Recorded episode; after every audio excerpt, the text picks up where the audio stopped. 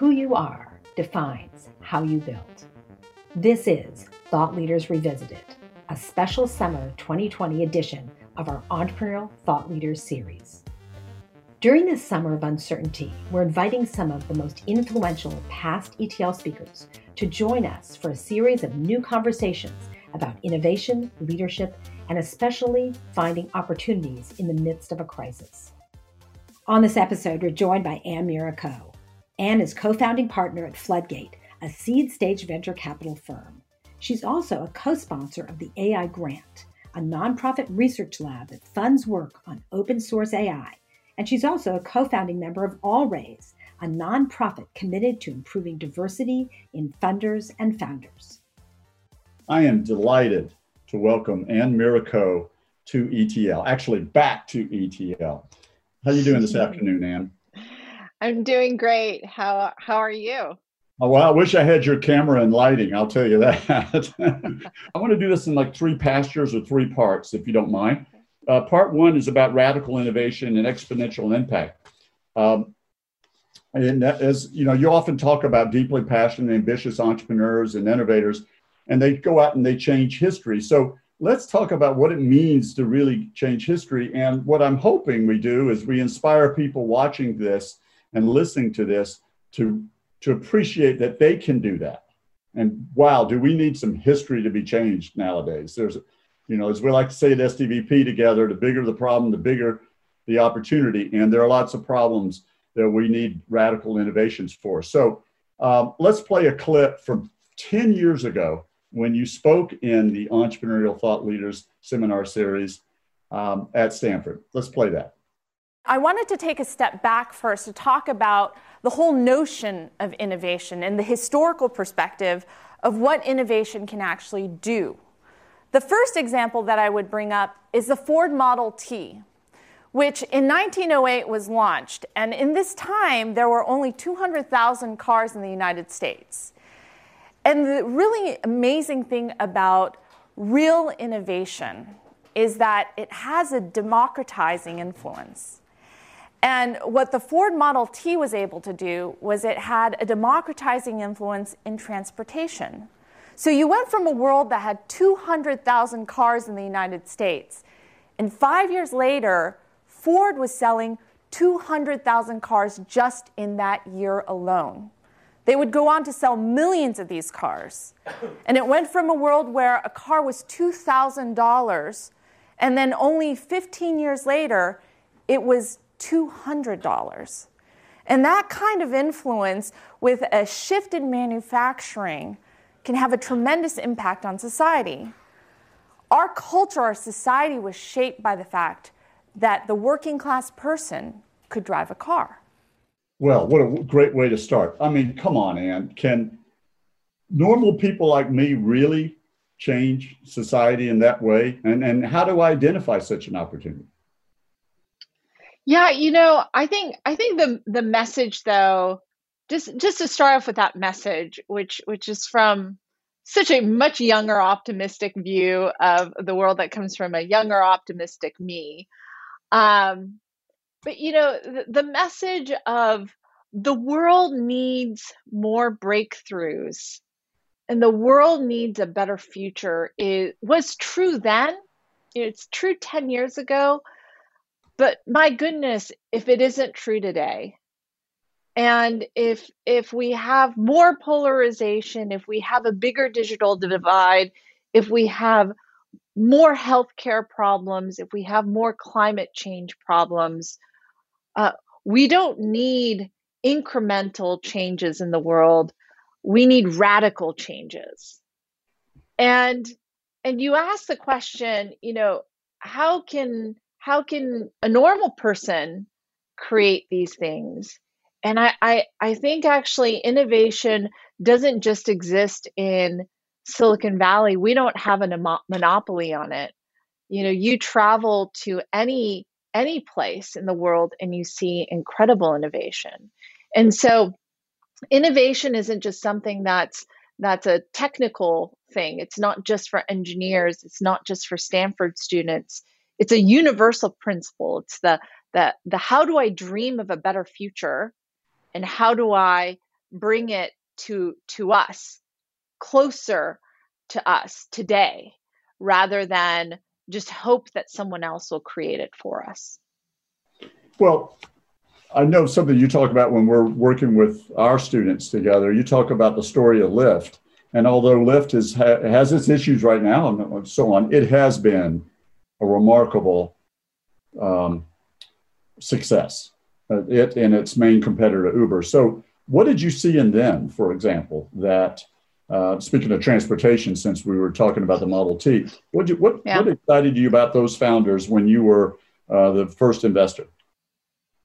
Yeah, so back in 2000, I think it was 2010 is when John and Logan came to pitch Floodgate on on what was originally called Zimride. And Zimride was a platform that enabled carpooling for corporations as well as universities. And uh, the vision of the world that they actually painted um, actually describes a lot of what Lyft does today. Uh, and so this is sort of a good example of mission driven founders who really believe in a vision of the future and, and how that that transcends different products.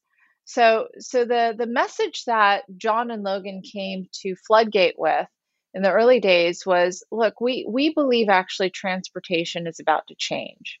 The fact that we have social networks now and people can be connected to one another digitally actually implies something really fundamentally different. And and when transportation changes, actually the world changes.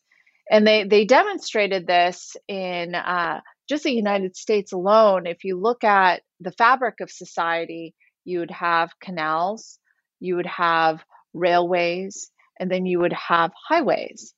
And if you just look at the map of where cities developed, it was very true that waterways, tr- railways, and highways were actually the ways in which cities were created. And where big cities existed, existed because of these things. And so so their their point was if we can actually change the way transportation is done, we will actually have a significant impact on the economy and the way the society uh, lays out its land. And and I thought, my goodness, what a what a tremendous uh, vision for for what the future can be. And their view, future view was not just, you know, we're going to enable carpooling. Their future view was we don't want cars to sit empty as they're going down the highway. And look around you, you'll you'll look at the car next to you and there's a single driver in there. That means that there's all these seats that are empty. And if you, if you think about it from a throughput perspective for any like operations research department or or from a computing platform that's a huge waste. And, and, so so what if we we figured out a way to fill those seats or made them a little bit more full? Um, that could actually change the way parking is done that would change the way uh, rides are are completed. Uh, and that was the start. And to me uh, that's the kind of the that's the kind of founder i'm looking for is someone who paints a picture of a future that is very different from today, and it's the future that I want to see. Well, thanks for expanding on that. I know you've done that with our students, and it's so I never get tired of hearing about the story of Lyft. And it's ironic that it was 2010 when you were with us in that clip. Yeah. Yeah. So yeah. It, it, you know, just uh, coincidentally, but you and I are also emphasizing this year in our teaching and last year about uh, responsibility and ethics, uh, principles, whatever word you'd like to use, um, to talk about that there's more than there's more to entrepreneurship and innovation, especially radical innovation entrepreneur uh, and uh, than making money. So yeah. when you how do you view that and how does that affect your decision making when choosing who to invest in? Yeah, I think it's it's a it's a really important question, uh, and I think it's one that perhaps investors don't think about often enough. Uh, and it's one that that's been pressed to the forefront because because of my role, I feel as an educator. I feel a, a real obligation to think about these things. So the the number one thing way in which I, I think about it is is going back to this notion of of a future. Um, the best entrepreneurs aren't just forecasting the future. They aren't just saying, "Hey, uh, this is where we are today," and incrementally, if things continue in the direction that we see, then it will become this. Rather, the the best founders are creating a future. They're building it and they're designing it. And so, as an investor, one of the roles that I believe we play is really thinking through is this a future that I want to see? Is it a future that that is desirable, not only for me, but for society? And uh, and so those are those are obligations that I, I think we ought to take seriously.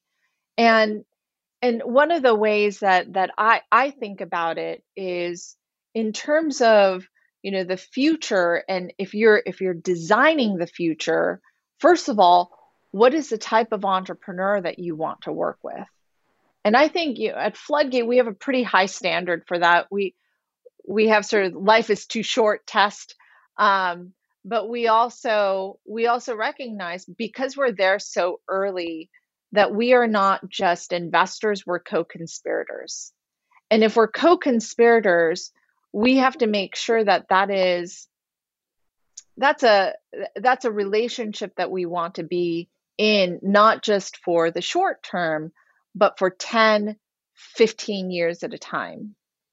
And when you take that long view you start to realize that there are certain things that you aren't willing to do. Mm-hmm. Uh, but then there are certain visions of the future that you absolutely want to run towards. Um, and half of it is actually making sure that along the way you aren't tripped up, right? And so uh, a good example of that is actually a class that that I ran with John Mitchell in the design school. And so in the D school, we ran this class called So You Want a Revolution blockchain edition. And in the class, uh, students were asked to create their own, design their own blockchain. And one of the questions that we asked them was what happens if this revolution goes wrong? And what was really interesting was a lot of these students came back with answers that had to do with lack of traction. And when they thought of the revolution not going quite right, it was just that the business didn't work out. And that wasn't at all what we meant. What we meant was what, a, what if the revolution itself that you thought you were designing got derailed in a way that you didn't anticipate? Right. And and I think that's something that we should put a lot more thought into. What if the community moves in a direction that you didn't intend? What if the information that you thought you were going to keep private is no longer private? Uh, what if the data that you collected um, is no longer, you know, it's it's not kept uh, private in a way that you anticipated. So all of these things can change and morph in ways that you don't anticipate on day one when your user base is five.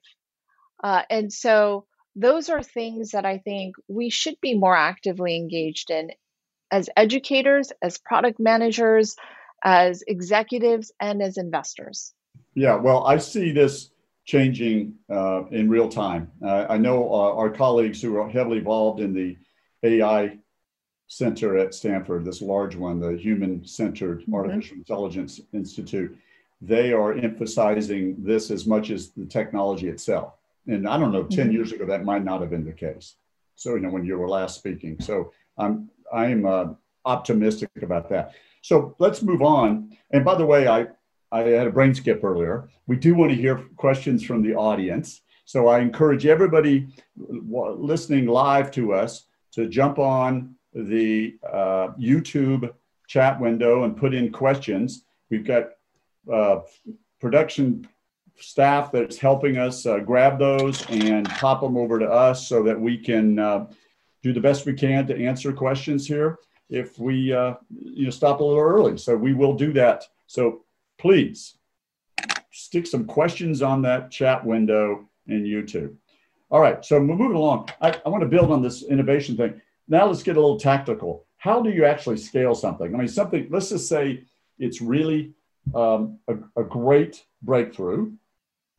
It's, I mean, and that has the chance to, of course, uh, be worthy of investment and be sustainable that way, but also have a positive impact. And all these negative consequences have been at least a, uh, a thought of or in somewhat addressed. But let's go to what you, some of the th- stuff you teach in your master's course that's so popular. It's a couple of concepts for scaling called backcasting and notion of inflection point. Can you talk a little bit about that? Yeah, well, actually, there's sort of three components, and, and I'll go through backcasting and inflection points first.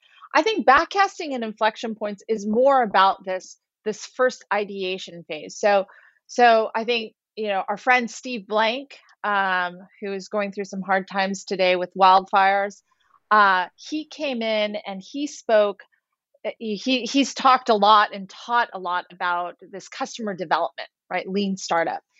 And uh, one of the things we've noticed is before you even get to customer development, you have a product. How do you even come up with the idea for what you ought to pursue? and so so at floodgate because a lot of times we are working with founders who who are extraordinarily talented and and perhaps don't have an idea one of the areas that we we work on is what we call backcasting and and i think a lot of this has to do with insight development which has to happen before customer development and so backcasting is again this idea that the best entrepreneurs don't just respond to a future vision, they create a future vision. They create the future literally out of nothing.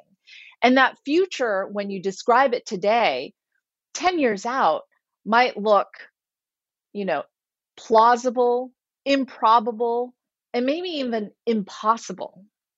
And depending on that that spectrum, uh, you actually have to build a lot more, right? So a great example of an entrepreneur who will espouse something that sounds impossible and, and seems to time and time again uh, hit the nail is uh, Elon Musk, right? So he'll describe something that sounds insane, right? The a rocket ship that goes up up into the air and then like the the the fuel canisters will will land back on Earth.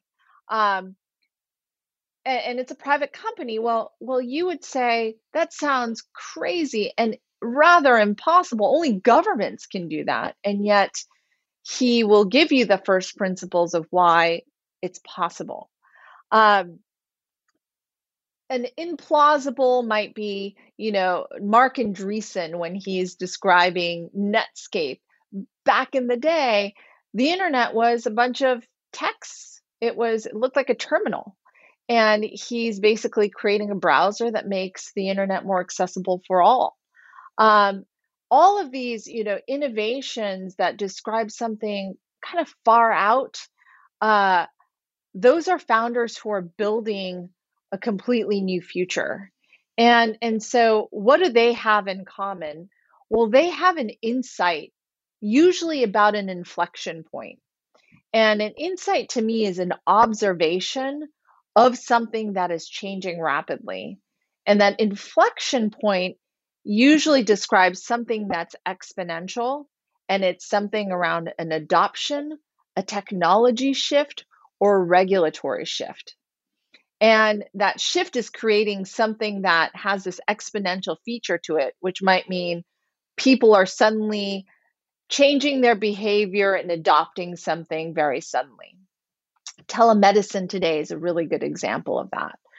And uh, my partner, Mike Maples, has written quite a bit about backcasting, but we think that that is sort of the first ingredient for venture backable, venture scale business is you have to be riding on this exponential curve and you have to personally have an insight about that exponential curve that is non-consensus but right. So it is something not everyone agrees about because if everyone already observed this exponential growth pattern or this thing that's about to happen, well, then game over.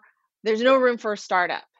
So, what's your unique secret insight that you have about something that's about to change uh, that gives you the surface area of attack? So that's that to me is uh, the backcasting and inflection points concept. The second piece was this is where my class comes in, which is now that you have this insight and that you're you know what you're building, you have like sort of a hypothesis around a product. The the big question becomes what are you running towards? And a lot of people when they say I'm raising my seed investment, they're saying I need to get to product market fit.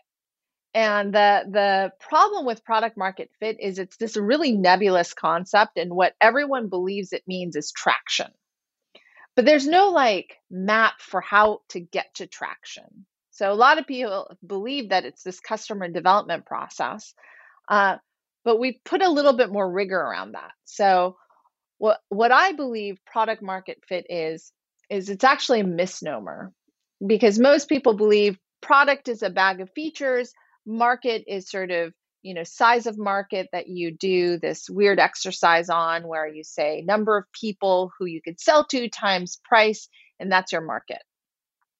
In reality you know product is more uh, your value proposition the promise that you're making to your customer of why the experience with your product is going to be uh, an order of magnitude better than anything they, they would have expected and so on the market side, it's actually an ecosystem and it's a it's a it's your customer, it's the person who pays, it's your manufacturer, it's the distributor, it's all of the different people and companies that need to buy in to what you're doing in order for you to succeed. And what is your value proposition to all of those people?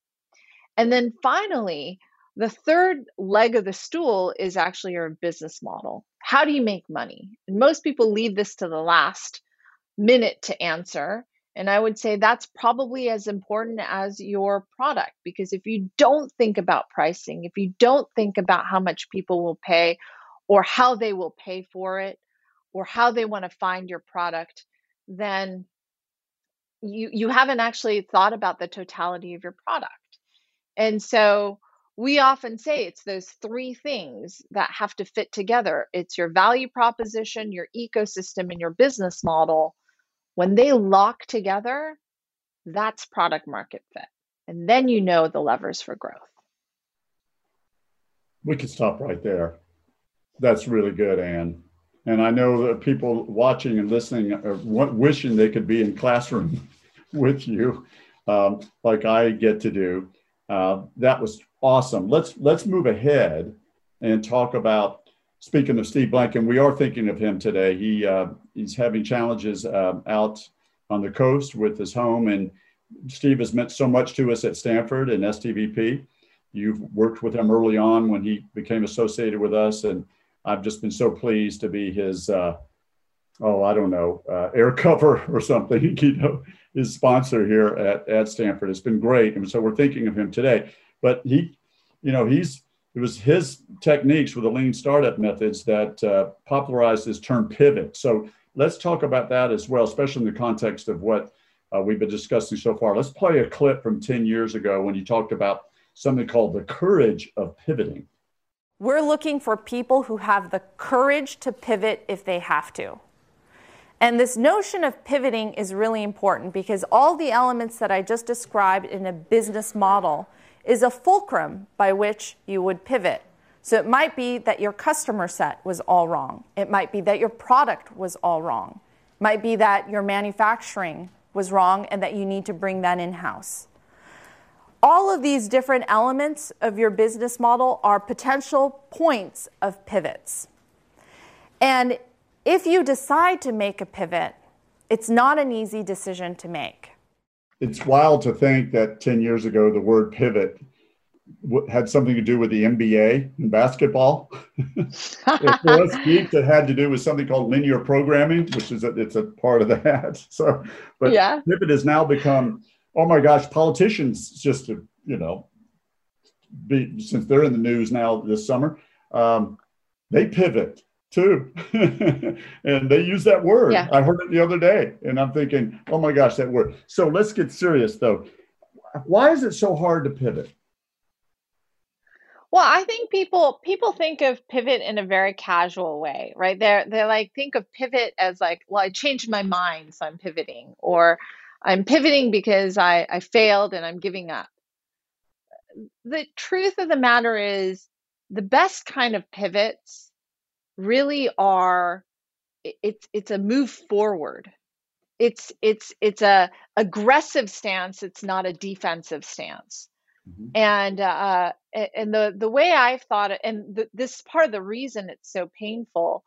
Um, the example of Lyft was that when they pivoted from Zimride to Lyft, uh, it it was not an easy decision. It was it might in retrospect seem like an obvious decision, but for a founder, you're all in on this idea, right? You're all in on idea number one. It's not just an idea that is supposed to get you somewhere else, uh, you are giving up nights and weekends, you're giving up birthday parties that you could have gone to, date night with your spouse, um, to work on this thing. And it's like thousands of lines of code um, and relationships that you've built up. And all of a sudden, you're saying, you have to say to yourself, on one hand, this is is not what I said it was going to be. It is not the next billion dollar idea. It will not get me to the finish line. And yet we have learned something that we actually have conviction on where we are willing to scrap this, scrap all of the blood, sweat, and tears to, to move in a totally new direction. And so it's partially the recognition that we were wrong uh, which I think is really hard to do, and it requires a certain level of humility. Um, and then the second is that we're, even if this thing was kind of working, that we're willing to give it up to move whole hog in this new direction. And so, like with Lyft, they they actually had traction on their platform. They had millions of dollars of revenue that they had to say, you know what? It's not going to get us to billions of dollars of revenue. And so we are willing to shut that down to move aggressively into something that we kind of believe is the thing. Well, wow, I would love to talk more about pivoting, but I am watching the time. I had a, chance to experience that early in my career. I was early at uh, uh, during the formation of Symantec Corporation, and we were funded as an AI company we, in other words, semantics, like natural language processing, but then we pivoted to being an antivirus uh, uh, company. We didn't call it pivoting, but it was all the things you just described. So this is not a new phenomenon, especially in tech entrepreneurship and innovation. But uh, yeah. given the speed of everything now, you don't have a, you know, it. We we had a couple of years to pivot, not you know a couple of months. Yeah, it's yeah. incredible. Yeah. So I look back. All right, let's let's talk about uh, All Raise. Can we do that, and then we'll do questions? Yes. Let's talk a little bit about All Raise. What is it? So All Raise is an initiative that started a, a few years ago, um, really with uh, Aileen Lee from Cowboy Ventures uh, when she sent out an email to a bunch of uh, female investors saying, "Hey, we're I'm just tired of all of this. Everything is sort of in the middle of the Me Too movement." um, and feel like we can actually do some things to, to create change and create pressure for change too. Um, not only for funders, because we're seeing it within investors, but but really for founders as well. And uh, so a bunch of us got together for a dinner, and then out of that dinner were a bunch of initiatives that that started up. Uh, at first, I was working on a dinner series to encourage operators to become VCs. And so I would uh, gather a bunch of operators who uh, were great candidates for being venture capitalists and then help them negotiate as they were going through their interview process with venture capital firms and then uh, get them into these positions. And so we had a number of folks who collaborated and then also were giving each other data uh, so that they they understood what the negotiation process would look like, and it helped sort of grease the wheels on on that front. Um, I later joined another initiative called uh, Founders for Change, where we were uh, getting founders to talk about the fact that they wanted change not only within their management team, but also within their boardrooms and also on their cap table. And I believe that that that initiative was really it was led by Jenny Lefcourt from Freestyle Capital, uh, and I joined it. And um, the thing that I thought was really important about that was when really hot companies would go back to venture capital firms and say, "I'm not going to take capital from you. In fact, I'm not going to meet you for a pitch meeting because you are not you your partnership doesn't represent." the partnership that I want to be associated with.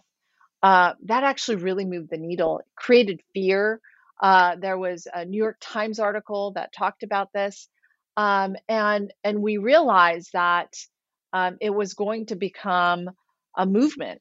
And and what we what we didn't want was it just to be sort of fear oriented, but from a capitalist standpoint. And what I loved was as founders talked about it, the the VC firms realized that in order to have the best deal flow, in order to have the access to the best founders, their decision process needed to change and the people around the table needed to change.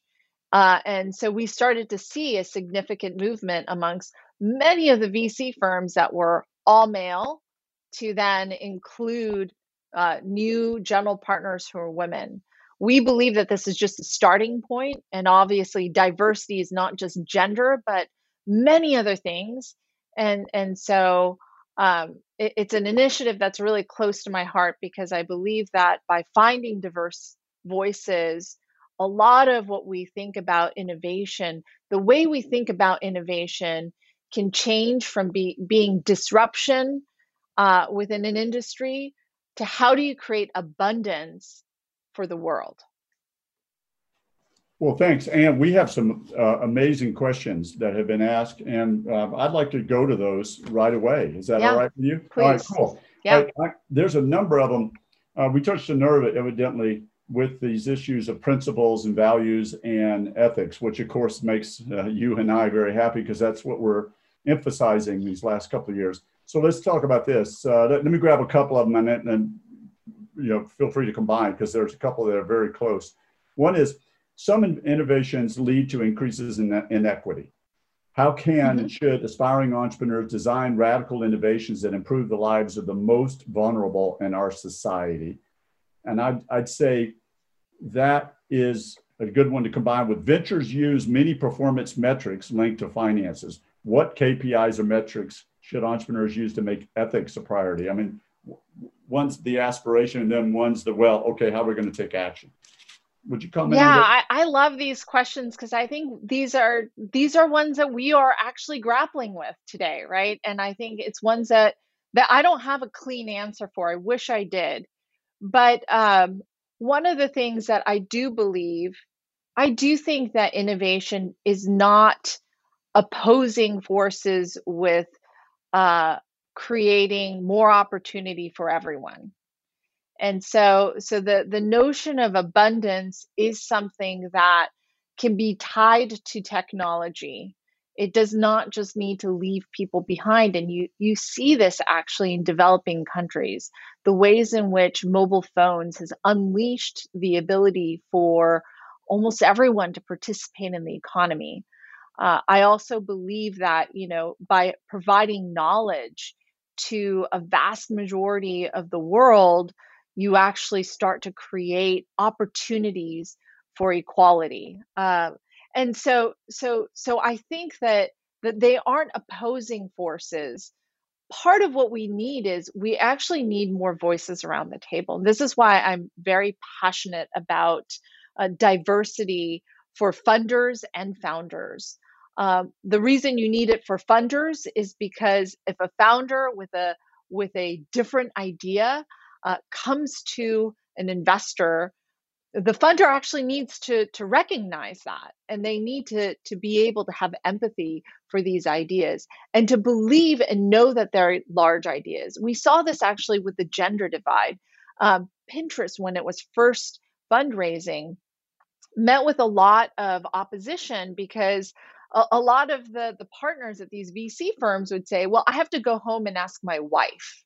Well, like the wife doesn't have a, a you know decision vote at the partnership table uh, and so so that doesn't seem like the right way to go about it. You need to have a woman who understands that viewpoint at the table and and when you look at the the really vastly changing demographics of the United States alone and the, the way in which the wallet will change rapidly in the future, you know that the voices at the table need to change for innovation. And so so I would say that's that's the number one thing I would I would think about.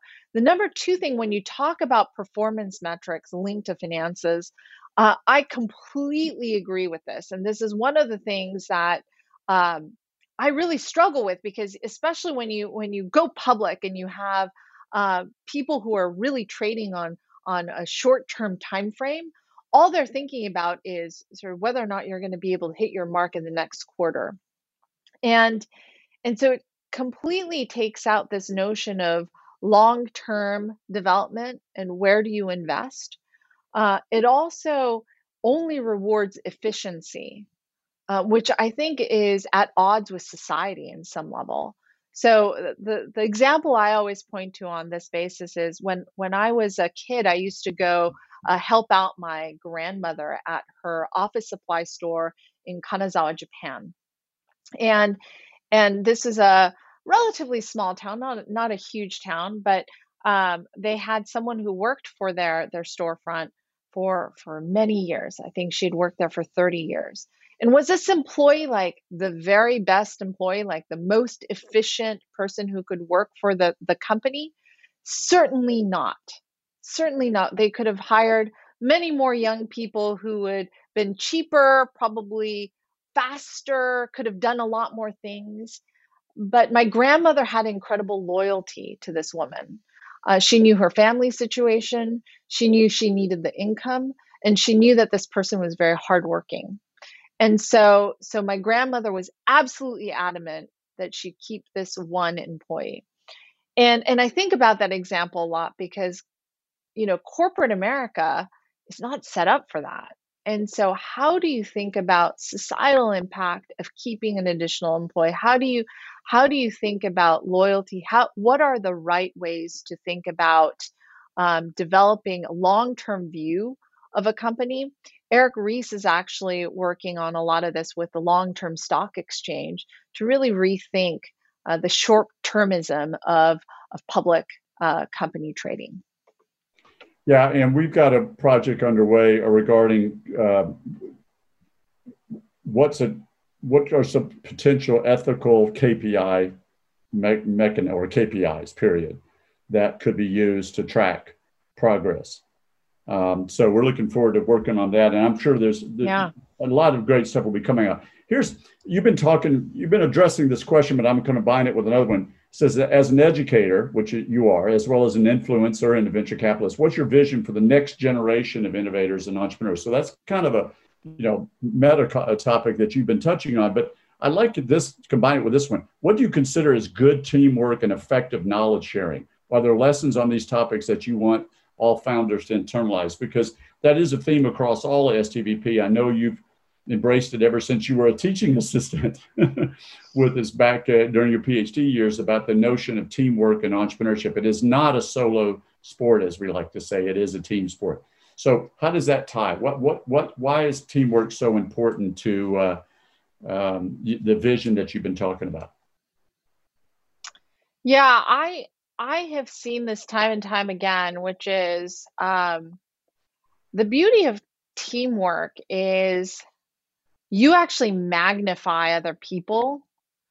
Uh, and so people become better, uh, and the work actually improves when you work in high performing teams. Uh, and and you know the the thing that I think is the most important to think through when you are in a, a high performance team, I think like the org uh, group at in MS&E has studied this quite a bit, but a lot of it has to do with giving people agency. Mm-hmm. Uh, and I found this true within Floodgate. We have a very small team um, to really large organizations. Uh, JPL has always been seen as one of these really great organizations that runs really fast and is able to make great decisions. NASA, like all these like uh, high tech government organizations that that run for 20, 30 years these projects. How do they do it? Well, it turns out that um, you give these groups a, a, lot of agency. They know what the, the objective is, and you give them the choice of how to do it. Uh, and so, so they aren't thinking about what are the the blockers, but how do I how do I remove the blockers? Uh, and the the way we we talk about it at Floodgate, we say truth over tribalism. What does that mean to me? Um, in every decision, I, I'm seeking out the truth and I'm seeking out the right answer. And I am, I know because of my experience that that truth does not exist based on hierarchy. So just because someone's the oldest person in the room or has the biggest title or the fanciest degree, that doesn't mean they have truth. Uh, in fact, it might be the youngest person in the room. It might be the person who's closest to the data. It might be the person who's actually operated something in the field. Those are the people who might actually have the right answer. And, and so, so if you operate based on that, you would want to find that person who has the right answer instead of saying, I have it because of who I am. Uh, and I've found that the best operating teams operate that way. They have this fluidity to it um, that I think is really important. And that comes back to this whole concept of knowledge management and knowledge sharing, which is that, you know, you want to be curious. And so uh, there's this whole concept of the idea maze that Balaji over, uh, who used to work at Andreessen Horowitz, he he's written about this in the past of people who are great entrepreneurs traverse this idea maze. They know where the trap doors are, they know the hidden tunnels, uh, they know the history of what's happened in their space. Uh, and they they they can tell you more about the problems and solutions that have happened already and could happen in the future uh, because they've thought about it. Uh, so knowledge management and and teams and how they operate and sharing information, especially in a world like where we live right now with COVID, uh, becomes tremendously important. And so, you know, it's it's a space that I spend a lot of time thinking about. I think there will be a huge business built on enabling this uh, in a more seamless manner. I don't think it's easy to do today. How do you find out what is in Tom's brain or how do you figure out the expert on a topic Y within your company or in the world? It is very, very hard. And so I do believe that there's room to grow in this space. I think there's big companies to be built. Um, and, and when those companies are built, teams will operate better. Well, we come back and let's do another ETL just and talk of just about that. But I want to finish on this. And I apologize to everybody. We have so many great questions here, but I've got to take advantage of this. You, you know, you mentioned uh, you invest in companies that would support uh, to, you know that you like to support to create a future that you'd want to live in. I like the way you phrase that, and I've heard you say that many times. But you're a Stanford and Yale grad. You're on the board of trustees of Yale right now, and you've been involved in all the incredible decisions going on, reacting to the the you know these these these uh, events that have uh, transpired here in 2020. Um, you are so kind to give us so much of your time to teach actually in our classrooms or online with us. So um, since you're investing so much time here in education, what's the future of higher ed? I know all in a few minutes.